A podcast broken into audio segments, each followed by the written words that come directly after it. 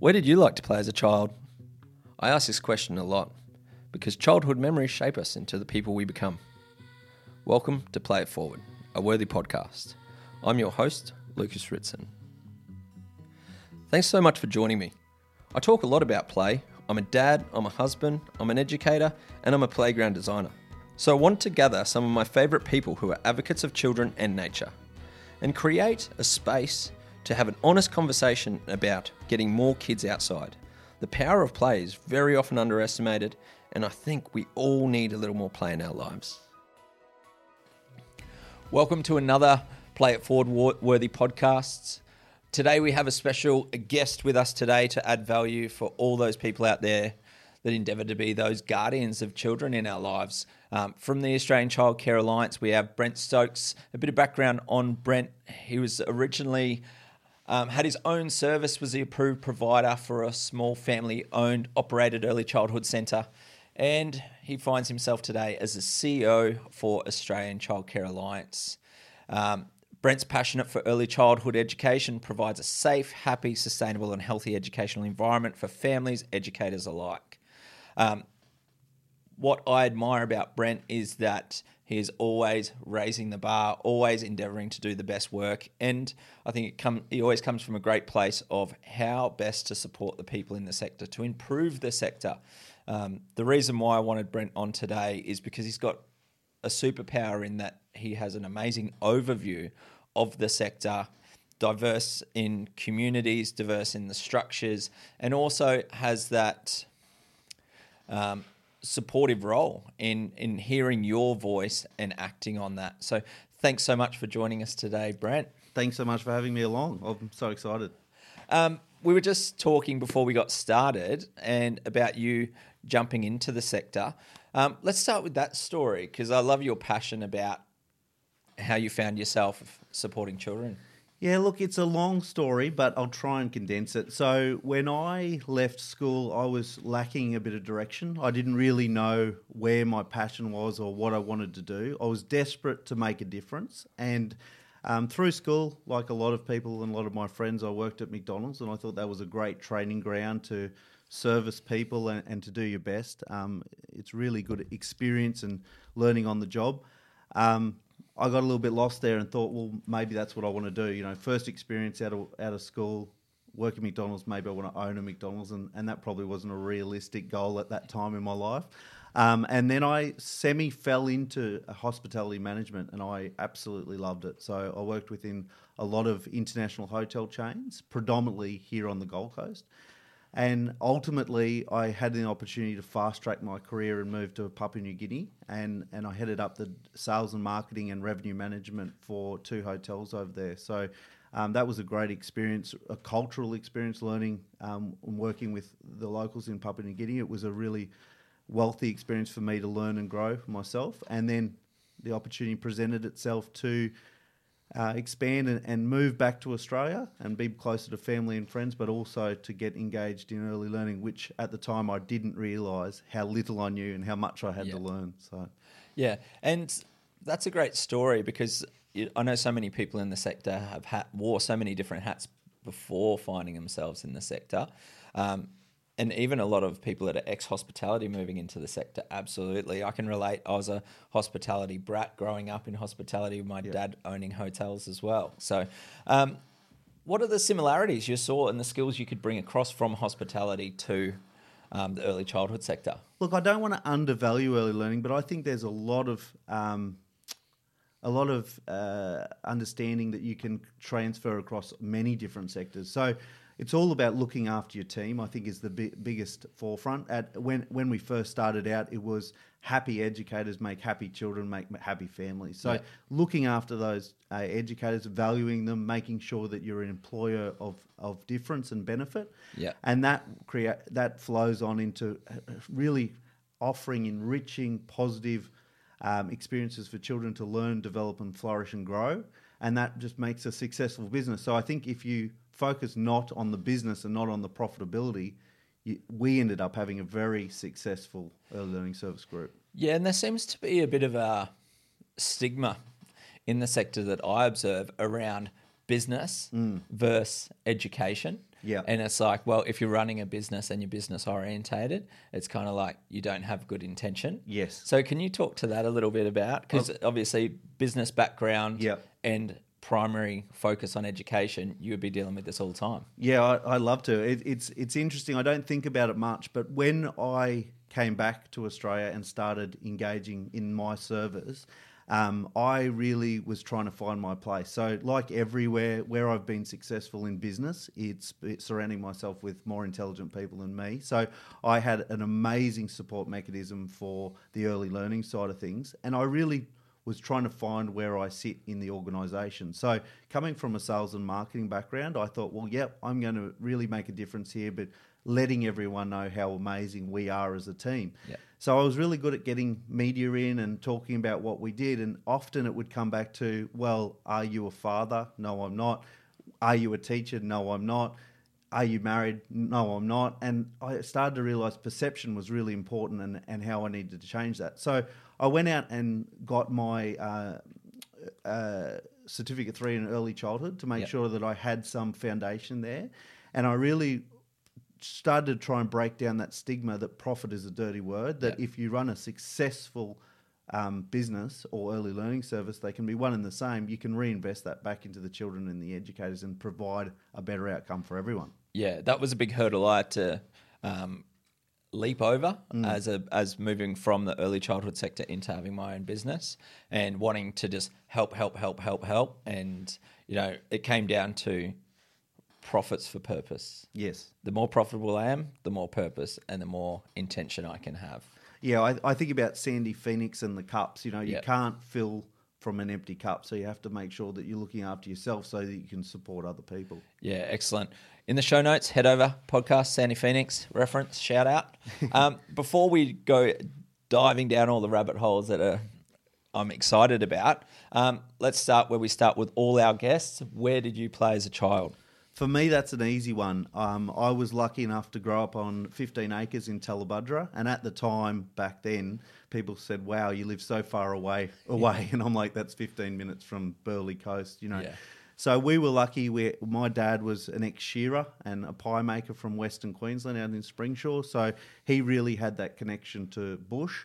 And so we came down. We had our own cattle. We had our own dam. So my play was focused around the dam, which looking back, I'm nearly horrified. My mum was a very protective mother, but I often was playing either on my own or with my friends in the dam, around the dam, around the small b- banana fa- um, plantation, or over the causeway when we had uh, e- excessive rain that we just played in that in that area, which was amazing experience. So It's a real interesting framing. Your your perception of a protective parent then Yeah. was letting you play in a dam. I can't believe it. Like looking back, I would I, I would struggle to let my four year old play in the dam on her own, but that's what we did. You know, maybe not at four, but we really had a lot of um, trust and empowerment to go out and have that play, and it'd be really fun and safe.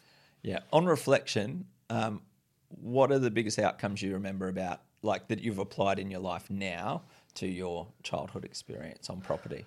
I I don't know that I've given that a lot of thought over my life, but it really gave me a lot of independence. So an in, independence to make choices, to make safe risk management decisions. Yeah. Um, you know, teamwork was huge. So I was. I have three half brothers, but I was raised as an only child in our household. So our my parents were always very encouraging of having friends over. So we would always have a friend or two over, and we would, you know, scaffold on each other's interests and, Yeah. and learn to share and, and understand and empathise with what other people want to do.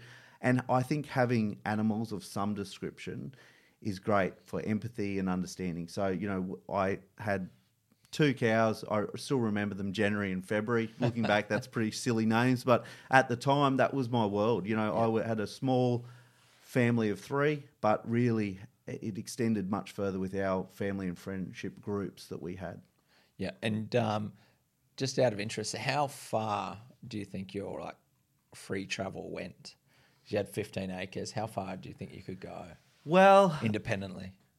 I, I, I've struggled to remember back at where I was empowered to go at a certain time. But I know I, I can tell you that we lit fires. I can tell you that we had an old Toyota Crown car, which Yeah. was not worth a lot of money, that I was allowed to drive around the paddock. Yeah. I don't know what, what age that was. And before I even was able to sit for my driver's license, my dad had an old F one hundred Ute, Yeah. and we I would have to drive that up and down our driveway, which was like nearly a kilometre, and then do it backwards. So he said, "Look, once you do that, I'm willing to take you to get your license." So it, the journey really started from probably birth, but as I was trusted, I, I believe I was a pretty good kid, Yeah. um, and didn't get into a lot of mischief. Although playing with fires was always a stretch the boundaries, but I really was allowed to do a lot there because you know we did the right thing and we were pretty well behaved with with what we did with our friends. Yeah. And I can see in your passion for supporting children, it's like seems to manifest it straight from that. Yeah, I definitely. I, was- uh, I think I was very lucky to have a really good upbringing. Yeah. Convenient era of upbringing that we both ha- had. Yeah. That timing. Um, so let's shift gears a bit. For the people out there that aren't familiar, um, what is the overarching role of the Australian Childcare Alliance? So we hope that we're the voice for the sector. So we represent um, over 850 early learning centres across Queensland, and that's Yeah. a lot of trust and responsibility because there's over 14,000 uh, educators and early childhood teachers, and over 185,000 children. So we hope we're their voice. We hope we advocate for the sector. We hope we educate uh, educate the sector, we share and update them on changes that are occurring, and we hope we lift the quality through a variety of different aspects. One of those, for instance, is providing heavily subsidised quality policies, including procedures and forms. So we just try to lift the quality in everything that we do and make sure that everyone in the sector understands implementation of policy.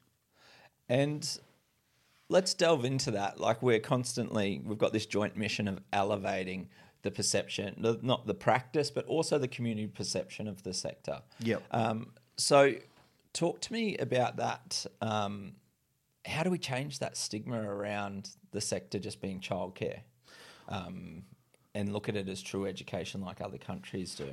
Yeah, well, I guess I have only been in the sector for about 15 years. And Yeah. when I look around my co- uh, committee, my association committee, that's relatively new in comparison to many of my colleagues. Um, but I actually really like to celebrate how far we've come. So Yes. when I was in hospitality, you couldn't call anyone staff or um, colleagues, they were all associates. And that was just to try and give respect to your colleagues. Um, when we operated our service, we changed titles pretty quick. So, group leader, assistant, and float. Float was my worst bugbear. I thought that just doesn't um, emulate the respect and the um, and and the acknowledgement of what early childhood educators do. So we. We, we tried a few different titles until we got um, you know landed on where we think is the right one. So I think we've come a long way, but we still have a long way to go. Yeah. And I think COVID, one of the silver linings of COVID is I say that it's really pulled back the curtain on understanding how essential our early childhood workforce is and also how important our sector is. Yeah, absolutely. Um, essential service. Yes. Um, one thing you touched on there, which I really like, is what I hear is that that big influence and that change of perception starts small. Yes. Like in our centres, the way you refer to people, it's like that think big but act local, as Chris Prisk says to us on our podcast, which I love that saying. Yeah. Look, I have spoken to a lot of intelligent people through my working life, and one of the takeaways that I took took was, "How are you so successful?" And they said to me, "I do all the little things well." Yeah. Because all the little things, it's like a an avalanche. They all add up to become the real big thing. So it's it's talking about when we had services. It was talking about I expect you to open the gate for me, but I also expect you to expect that I will open the gate for you. Yeah. Because how we treat each other is how we treat our extended fa- um, family, which is our parents and children, and our educated team. So I think it's doing all the things well makes the big difference, really. And um, you mentioned we have come so far, and I completely agree. Conversations which were a stretch when I started in the sector. Um, people calling me up saying, "Can we put logs in our playground?" Yeah, and now every playground's got logs. Yeah. um, that's only a small example. Maybe you got some other examples of your favourite things you've seen. Yeah, oh, for sure. I mean, when we so we operated our service and we were lucky enough to have five acres, so we didn't have any artificial grass at the time. We were fortunate, fortunate because we had space. We didn't need that. Um, we also had animals in our service, and we have had experienced the roller coaster of councils and departments suggesting to us that we need to install artificial turf and we need to take away animals. And we tried to educate rather than and educate and advocate rather than being adversarial with them. We didn't want to fight with them. We wanted to say, look, this is our beliefs, and and a lot of those beliefs, especially in the early days, were inherited from people that I was lucky enough to work with. Yeah. And I think they sort of set my foundation to say, let's let the rest of the sector understand what we believe and what we know so that they can learn as well. And and we had some great experiences. So we really got a great buy-in. The the relationships that I had with our regional office in Ipswich were extremely positive over, you know, over 10 years out there. So they were great. And you mentioned there, like supporting and advocating to the department, which is like something I've found very successful personally from the start. Um, if we can dismiss uncertainty and give that base of understanding to the people that it's not it's not through ignorance, it's not through um, ill intention, or they're not trying to catch you. It's maybe they just don't have the information, and you do. That's exactly right. It's really intelligent people don't know everything. You can't be everything to everyone. So I think working together, you get the best outcomes and, and involve them in your decision making. Yeah. Um, do you have any tips for the steps you could take to do that for the educators listening? Uh, I think understand the first thing advice I give is that know that one voice makes a huge difference. Yeah. So speak up. Your voice is powerful. Your voice will be heard as long as it's given in the right way, in the right professionalism. So you can make a difference within your service and within your community and celebrate how much you know. I know that a lot of educators, nominated supervisors, and approved providers are really, really scared about assessment and rating or hesitant Yes. about assessment and rating Yeah. it's probably a reach to say welcome assessment rating, but that is your opportunity. Well, that is one of your opportunities to shine, showcase what amazing work you do, what amazing um, collaboration you have with community. Um, it's it's a it's an it's like a, a job interview where you get to show off all the amazing things you do each and every day. Yeah, absolutely. And I extend on that when we're working with centres within renovations or new builds. It's like we've got a great opportunity here to elevate the practices. Yeah. And elevate and and display, put on display these great practices that we have. So in turn, you're not just affecting your families in may, maybe the 80 families in your centre, you're actually making it not acceptable for those terrible practices anymore. Exactly. So the terrible stuff, or I shouldn't say terrible, but realistically, we're all adults. There is not some great practices out there. Yeah. So they fall away because they're just like, in comparison to how good you are. Yeah. So if we focus on doing our best work all the time, we're going to improve the whole sector, just not our communities. Yeah, that's right. I don't know the exact saying, but I, what is the high tide lifts all ships? Yes. So, I mean, we got very jealous when people used to copy our practices out in Ipswich. And after a while, I realised, hey, we're just as inclined to copy their practices if they're good. So, if we do well, it strives for them to do better and them for copy us. And then it strives for us to push the boundaries again. So, we're uh, you know, continual improvement. I never really understood that properly until I got into the early learning sector because we are on a journey of continual improvement each and every day. Yeah, I I, I had that challenge doing um, PDs and conferences and also designing, and then people are like, "Oh, protect protect your IP, protect your Yeah. IP," and I'm like, "Well, if they get it and they apply it, that's awesome because Yeah. I know it to be really good." And and coming from that educational background and being an educator, I know it actually worked. Yeah. So I was like, if they take that and run with it, I'm flattered. Yes. And then when it comes to the design, oh, what about other companies ripping off your design? That's fine. Yes. But as long as they rip it off and apply that design to the right environment, like that suits that community, go for it. That's exactly We're all going to progress together. Yep. Um, and moving from a bit of your backstory, paint a picture for us. Is um, how did you move from that having that service into ACA? Yeah, it was an interesting journey. So um, I was, I believe, I was in the sector for about a year or two, and I got invited. Uh, sorry, I'll go back again. So I was in the sector for not more than about three months, and I got invited to go along to one of our Australian Childcare Alliance Queensland conferences. Yeah. And I thought there is no way I'm going to embarrass myself by going along to that.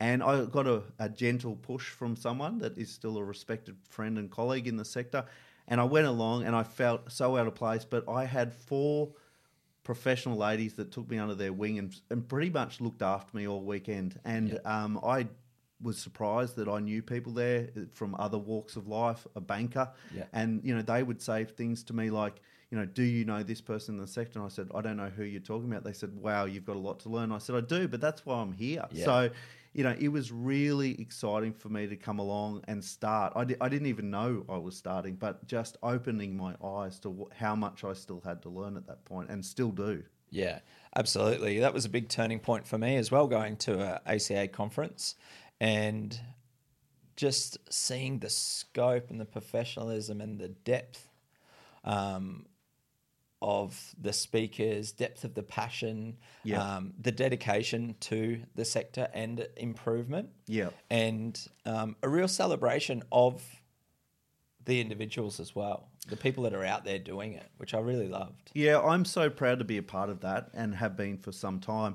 I think many people don't realise that our committee is a 100% volunteer committee and they're predominantly approved providers and operators yep. of early learning services.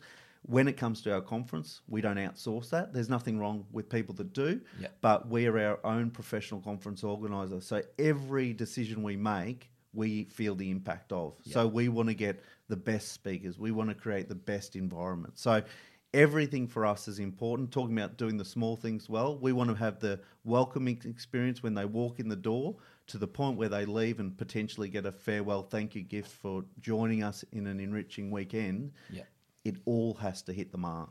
Yeah, and it does. Like, I had a big pivot in my path at uh, where was it? The Gold Coast golf course one at Royal Pines. Royal I remember Pines. you being there. Yeah. I was. Um, I had the opportunity to chat to Maggie Dent and talk yep. about. I'm like, I'm thinking this, and I really want to make an impact. And she was just like, "Well, you have to do it then." And I was like, "Oh, okay." Yeah. And um, she was just so supportive. She was like, any of my books, use them. Anything you want to use of mine, take it. Just as long as you make a difference, get out there. But you have to do it. Yeah. So I was like, wow, for that belief and someone that's got such depth and knowledge and to be in such a safe and secure and supportive environment. So I feel that gave me a real launching pad yeah, for it. And it's just so valuable, that conference. And over the years, I've been to many, many, many and, and and have spoken at many. And I always come back to that one being like such a big point in my journey. So thanks to you and your team for that detail and um, putting me on a path, essentially. um, let's sh- and while we're on the topic of the conference, what's going to happen? We're in these unique times of COVID, second wave in Melbourne. Yeah, look, we're um, probably everyone's sick of talking about unprecedented times and where the future holds. So it was a huge disappointment for us to have to cancel our conference this year, but fundamentally everything goes back to the safety of our members and our educators. Yep. So we could not you know, we weren't allowed to in the end, but we could not make the decision to proceed. So rather than do it not to the best of our ability, we didn't try and do it as a day conference or something like that. We just postponed it until next year. So Look, at the moment, there's a lot of uncertainty. Uh, I think the situation in Victoria has reminded, uh, reminded us of how fragile it is. I think the governments, both state and federally, as well along with communities, have done fantastic work to put us in a health situation that we're doing so well. So we hope it's I hope it's good. We will be proceeding with next year, uh, Yeah. you know, until we can't. So we we we plan on it going ahead, and we plan on it being another successful conference. So. Yep. I'm sure it will be. Once it gets there, it'll That's be it. there. I'll be there.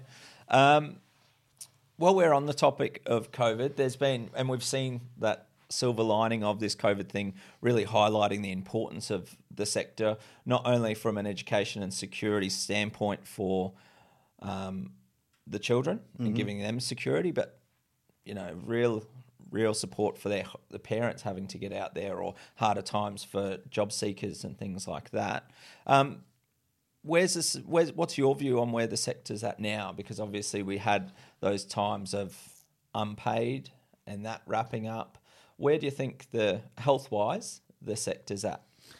Because there's so much speculation. I talk to so many people, and it's like, well, well, might as well talk to you, who's got that great overview. Well, I, I could probably talk about this issue for an hour because it- it's been my, you know, every day from the moment I've woken up to the moment I go to bed Yeah. for the last four months. So, to just give a quick recap, and I know we're all across this, but from mid March, we did a survey with our members and, and, and across Australia indicating that one in three services was imminent to close.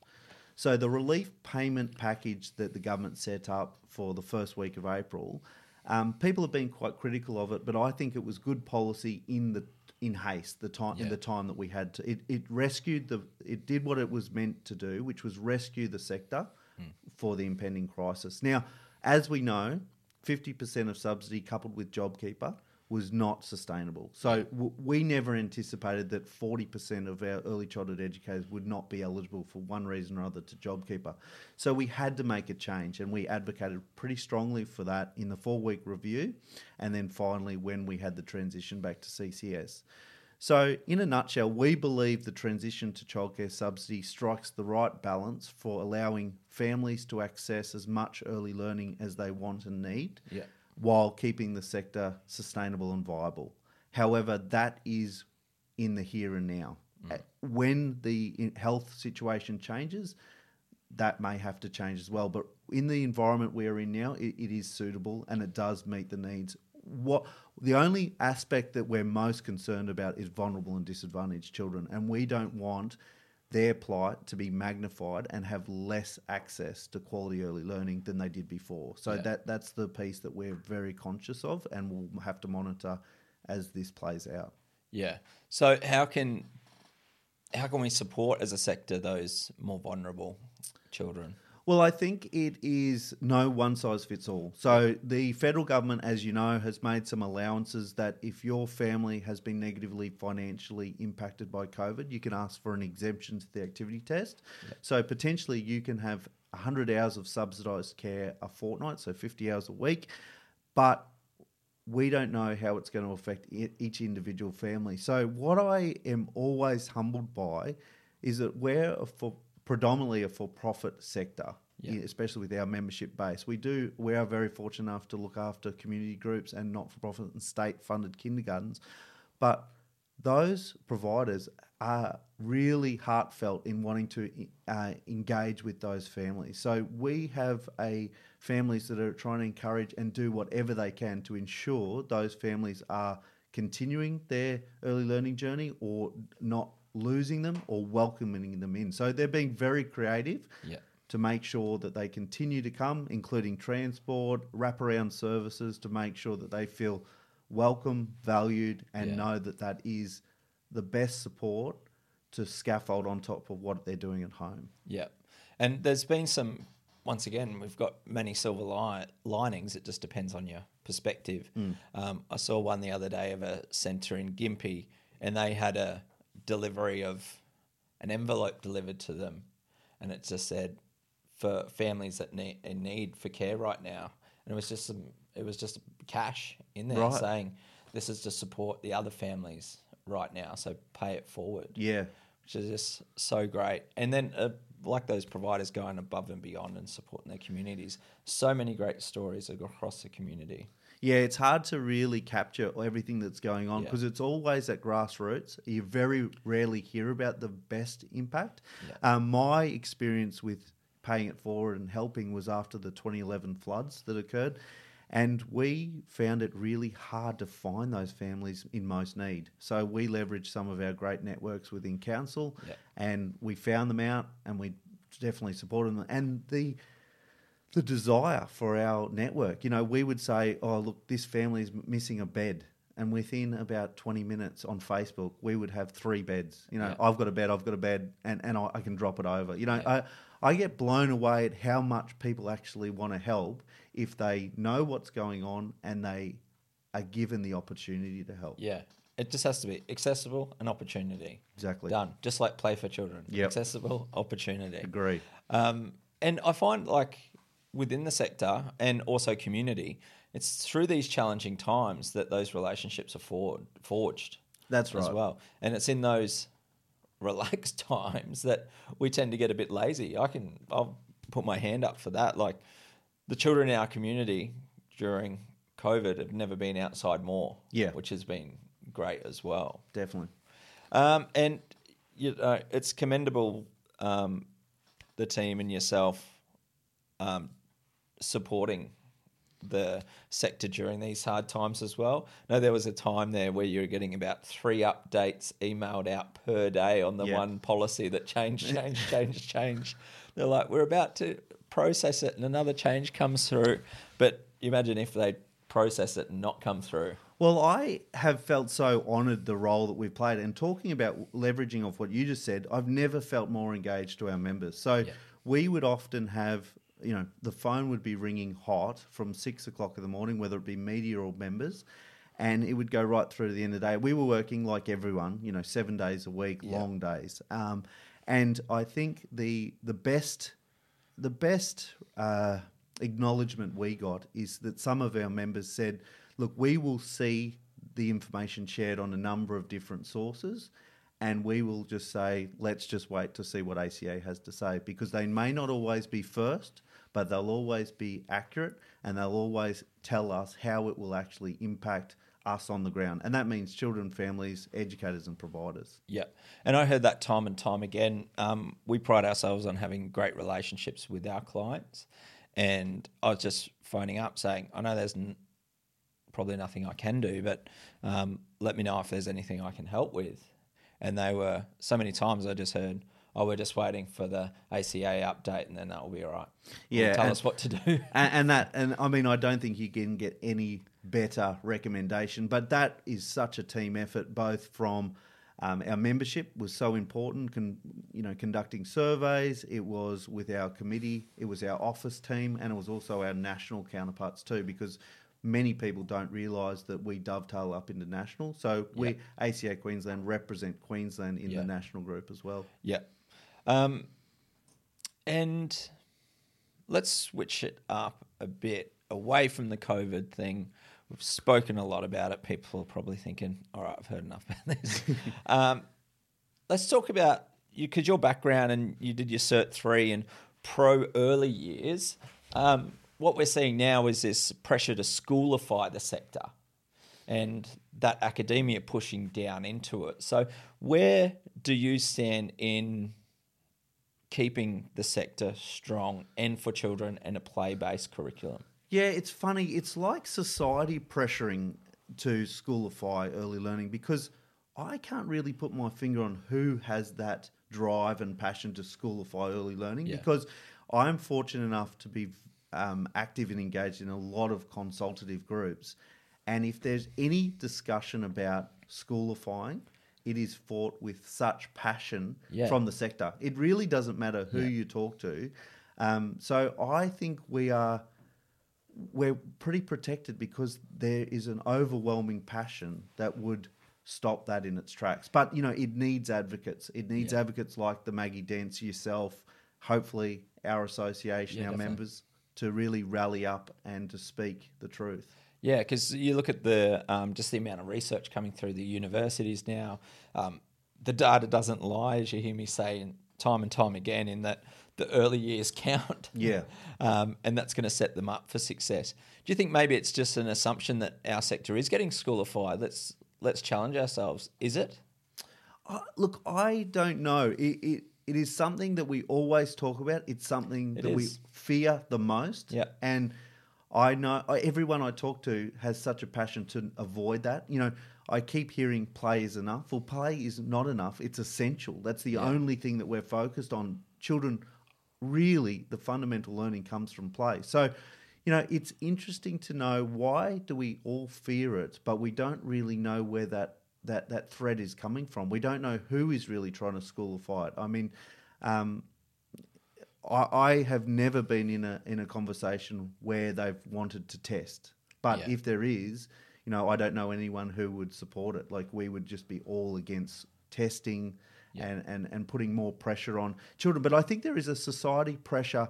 You know, I've never appreciated society pressure until I had my daughter. So, you know, whether it be mothers and breastfeeding, whether it be who works and who doesn't, how much work is right, how much you should prepare your child, and in what way. Should they go to a formal, you know, music lesson, or should they just be allowed to play in the park and, and enjoy that? So, Yeah. for us, we want to allow our daughter to be a child for as long as she possibly can be, because I think, and I've experienced firsthand, that that gives her the confidence to learn. Yeah.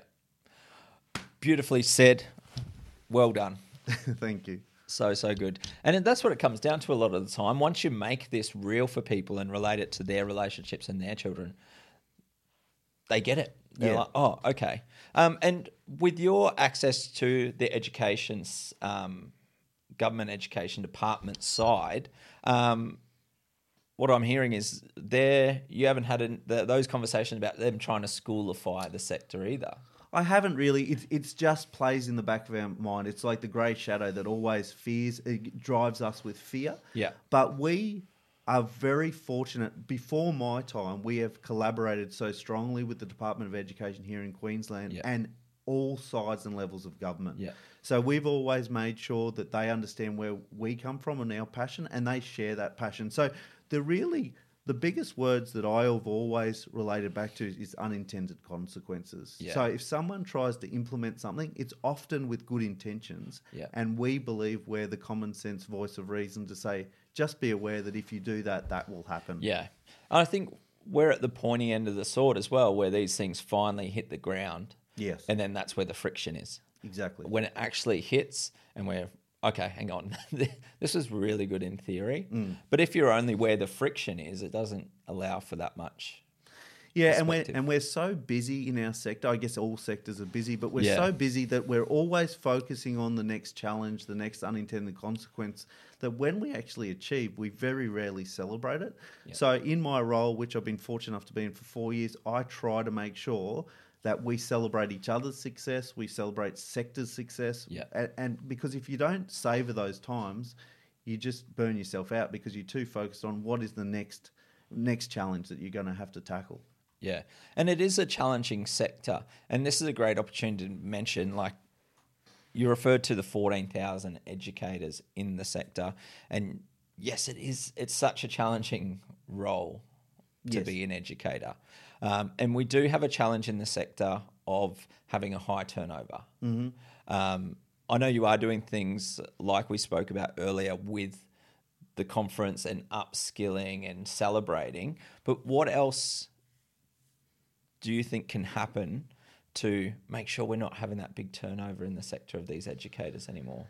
Yeah, it's probably one of our biggest challenges. Um, for many years, people were talking about it's difficult to get educators or staff. I th- don't know if that is as true from an educator basis. That that we have had educators for a while. It's hard to get quality educators, experienced educators, educators with passion. So I think it is about customizing your delivery as a provider. So making sure, you know, I, I was only talking to the Department of Education Queensland yesterday that we were fortunate enough to have a um, early childhood teacher that used to travel down from Toowoomba each day to Ipswich. And we just said, what what will make a difference to you? You know, because what makes a difference to you and is much different to me. So it was about empowering her. It was about giving her her own personalised budget for her room. Uh, it was about we, we actually put a stereo, a new stereo system in her car. She really enjoyed music, and her stereo system was not great. So she used to drive two hours a day nearly, and she was listening to music with static. So we Yeah. put in a really great sound system in her car, and that made a difference to her. Now, for many people, that would say, how does that enrich the child's early learning? Well, she arrived at the centre every day in such a better attitude because she Yeah. was just valued and she felt really good about herself. So, you know, I think it's about understanding your teams and doing what needs to be done to making sure they feel respected and valued. Yeah. Another example of doing the small things right. and Exactly. practicing what you preach. Exactly, What yeah. you mentioned earlier. Um, when it comes to the ECT, I know there's a challenge out there within ECT requirements, early childhood teacher qualified requirements. Um, where does that stand at the moment? Yeah, we've got a big, um, big problem on our hands, I guess, with a shortage of quality early childhood teachers. So, last year, when we were preparing for the workforce requirements of having a second, in many cases, a second Yeah. early childhood teacher come January one, we were able to extend the workforce transitional regulations to allow teachers who are working towards their qualification qualification to still be counted. Yeah. Now that only has until the end of next year to run. So what one of the biggest challenges we have is understanding or quantifying how many teachers we have and how many teachers we need fully qualified teachers. Yeah. So we're often engaging with the Department of Education and the minister to understand that piece. So last March, the the minister directed the Department of Education to do a sector preparedness survey that identified we were in a predicament that we didn't have enough teachers, and that allowed us to s- stretch that regulations out another two years. But that is something that we're continually working on. There is no silver bullet. It's Yeah. working with the universities, with the providers, uh, with the department, with government to try and find solutions. And again, making all those small things count to Yeah. make sure that we have enough teachers Yeah. now and in the future. Because I believe nationally we have a requirement for another 6,000 early childhood teachers a year, and we're only producing a couple of thousand. So Yeah. We're, we've, we've got a potential crisis that we need to get on now because anything we do today has about a three, four year payback. Yeah. So Yeah. it's, it's a it's a problem that we've got, but I think if we can get all come together, we can solve it. But it's it's it's a challenge. Yeah. And is it because if a if a person does want to become a teacher, is that because they're jumping into the school sector? Uh, that's Or- one of the yeah. problems. I mean, th- some of the best, I, I should say, re-emphasize, some of the best early childhood teachers have been diploma qualified early childhood educators who Yeah. have worked in the sector for a long time Yeah. and they are upskilled. So that's making sure that the um, the hurdles to get their qualifications are removed as much as possible. That's making sure they're supported both with prac and study time. It's complicated. That those are, you know, let's not beat around the bush. We are predominantly a female-dominated industry, and those females are often balancing work, family, Yeah. money pressures to make sure that they get it right. It it it, it needs holistically the educators, the fa- their families, and the providers to come together to support, support one another. Yeah. And what you mentioned there is that it does come down to economics as well as the social sustainability, environmental, Yep. as we harp on about all the time.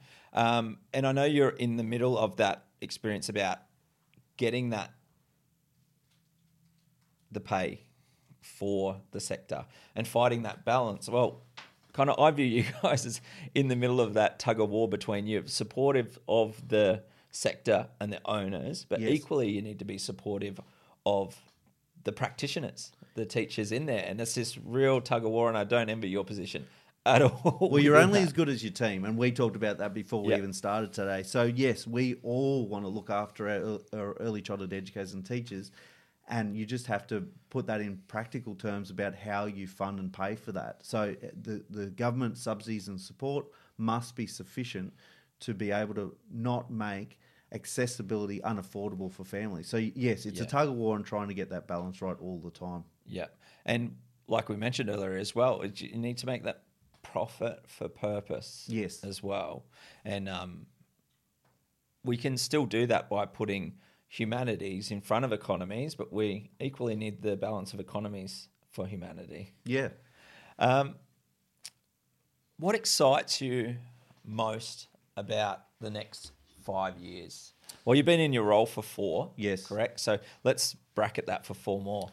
Well, look, the the past four was putting uh, the practical into reality. So I've been preaching what it- we all have for many years, for 15 years, but having my daughter, yeah, there's never been a more humbling experience to understand, to walk in other people's shoes, Yeah. to know what it's like to be sleep deprived, to what it's like to know the extension of learning that happens in the service that Yeah. supports what we're doing at home. I've never I could never do my my partner and I could never do with our daughter alone. We Yeah. we need the early learning service to support and scaffold on what we're doing. So I think moving forward, I feel in a very privileged position that we as a sector can make a difference, and I hope I'm a positive part of that. So it's 100%.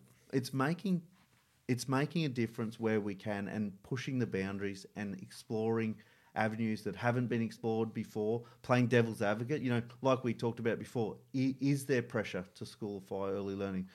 I feel there is but where is that coming from? Yeah. Let, let's let's delve into that. Let's have covid again. I hate talking about it but has has encouraged me to have frank and fearless conversations so Yeah.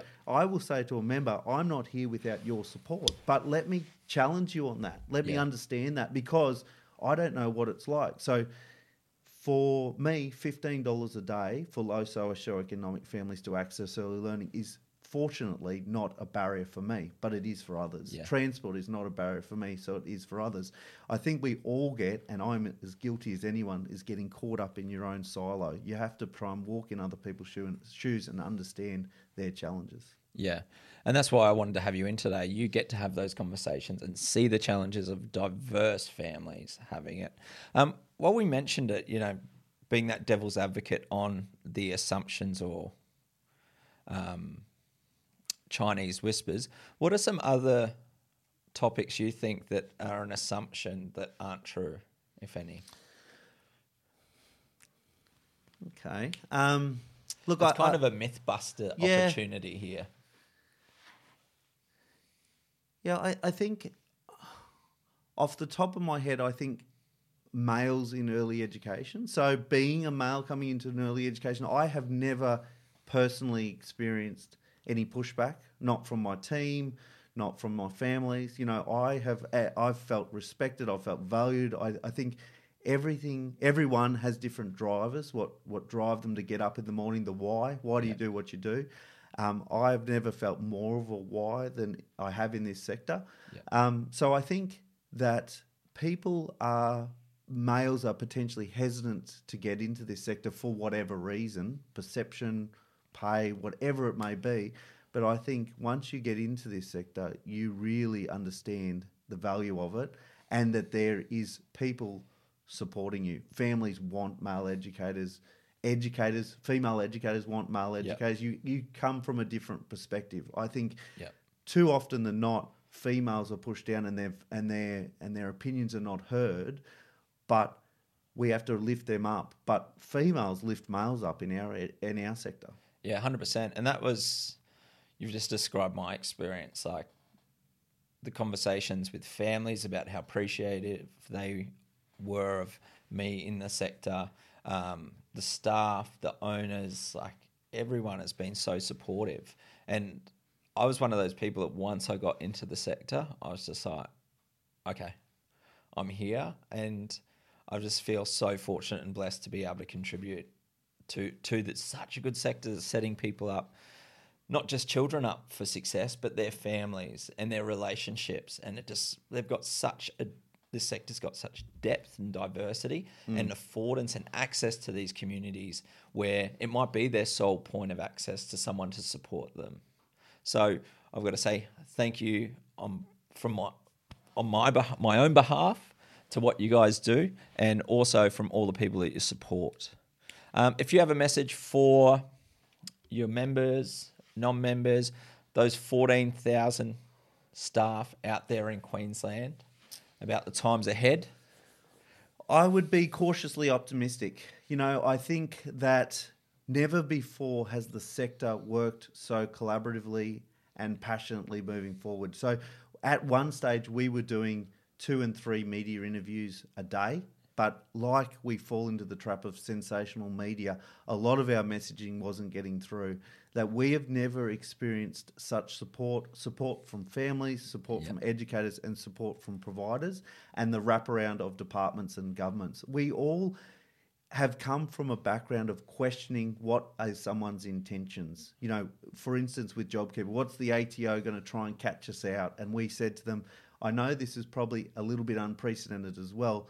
The ATO, the government, are not trying to catch you out. We're all in this together. We're all trying to get the common goal and co- common outcome. So we're trying to work together to achieve that. So I would be cautiously optimistic and try and put things into perspective. I know that over the weekend when I was watching what was going on in Victoria, I rode the roller coaster of waking up that morning feeling very positive, very optimistic, seeing how tragic it was experienced down in Melbourne and the fact that they're, as of this week, having to wear um, face coverings and feeling quite down and depressed. And I thought to myself, you know, we are doing so well here overall, you know, compared to a lot of countries, and we have a lot more work to do. But I think the future is bright, and we can't go in that naively. There's still a lot of work that we have to do together, but I think we can work together and get to where we need to be.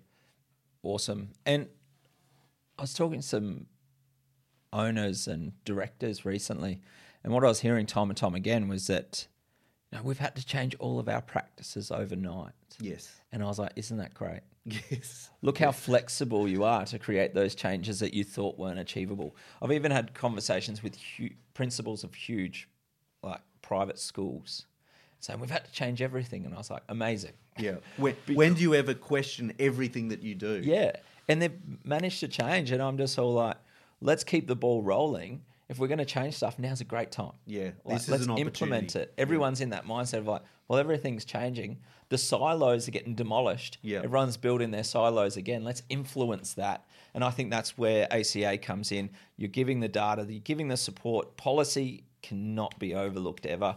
Someone that's not very compliant, heavy in my mindset and policy, um, hurts my brain to go and delve down those tracks. But I equally know how important it is as a foundation for the people that your members. Yeah, but I I know you. I hope you don't underestimate yourself because I know you would do that compliance naturally. Yeah. You would be assessing risk Oh, without 100%. even maybe thinking about it. Now it, it just comes no naturally to you. So you're saying, look, how can we, how can we stretch people? How can we get the most out of people? But doing it in a, a, a, you know, inverted commas safe way, Yeah. a way that's risk managed. Yeah, and that's what I've loved about the sector from the moment I walked in and started to get familiar with it. The broadnesses of opportunity within the sector, like it's not do this, stay in this lane. It's like as long as you support the child to do this, it doesn't matter how you do it. That's right. And it's so brilliant. And what I'm seeing over the years and that growth of the sector is how we're actually reversing the schoolified, what my observation, and the amazing practices from the early childhood sector are getting pushed up into schools that have been doing the same thing for gen- like generations. Well, that's right. I mean, the biggest evidence of that was the transition statements that we used to provide, we do provide to schools. So they, in my opinion, um, we've got to put it into perspective, but they weren't valued when they started to be delivered. Now they are valued. Principals are understanding how valuable they are to the prep teacher and to the cohesiveness of that class. They also understand the timing. You know, some people would want to know a transition statement. Tell me about a child in July. And we'd say, well, that child is going to be a much different child than they are in November, December, January next year. So, you know, that they do. They do understand the linkages now. A lot of work has been done. We always say there's a lot of work more to do Always. But it is it has come a long way and we should celebrate that because if you celebrate that it gives you strength it gives you encouragement to okay we've done so well now let's do some more Yeah. I'm so excited about where the sector's going to be moving in the future. I think it's got, yes, we're through challenging times, but through challenging times, we're going to come out the other side and we're going to be stronger than ever. And thanks to the ACA for all of that support and your personal role in that and the tireless hours through COVID, which would have um, not liked to be in your situation. Um, any final thoughts from your side? Uh, no, I, I don't think there's too much to say. I mean, I feel very fortunate to be in this sector like you do. I can't see myself anywhere else. Me you know, neither. it's something you wake up and you just assume this is what you'll be doing for the rest of your life. And I haven't always experienced that. I've loved what I've done. I've tried to make a difference, but I've never felt such level of knowing that this is where I should be. So I encourage people to to to if they know that this is where they want to be, just make sure that they know how powerful one voice can be. Speak up, speak up, and and know that you are wanted to be heard. So whether it's through ACA, your colleagues, the sector, the department, ministers, you know, I I have been never I've never been as so engaged with political engagements as I have in the lead up to the last federal election or this state election. And politicians are just like you and me. They're real people. They want to make a difference. I believe. Yeah. Um, they just need the information and the advice to hopefully make the right decisions. And they need and they don't want to just hear from a Brent Stokes ACA. They want to hear Yeah. from a collective group and knowing what's the best best um, advice to get the best outcomes. Yeah. Well, thanks so much for joining us, Brent. It's been awesome to talk to you. Um, invigorating. I'm feeling inspired. It's been really nice to reflect on the sector and where it's going as well. Um, I love the takeaway of let's do the small stuff right. Use a foundation. You've got the support within your communities, within the ACA. And um, so, final thought that came to me was that when I was in Finland, education minister, were chatting, and they referred to the teachers. It comes from many, many generations ago, where the librarian was referred to as the light of the village. Wow. Like they bring the light into the community, and that same saying is transferred onto teachers. Yes. So I just invite you all that are listening be that light to your community, be that light to um, the children in your world. For the parents listening, you are the light 24 7. And I know it feels like it can be a bit dim sometimes, but it's time to spread some light into your community, light up the rooms. And if you need that extra brightness, you're supported by ACA, you're supported um, by this community. So keep up the good work in these hard times. Brent, once again, thanks for joining us. Thanks so much for having me on. It's been a ball. Awesome. Thank you. Join us again soon on a Worthy Play It Forward podcast. Um, all links and references are in the show notes. Thanks so much and look forward to you joining us again soon.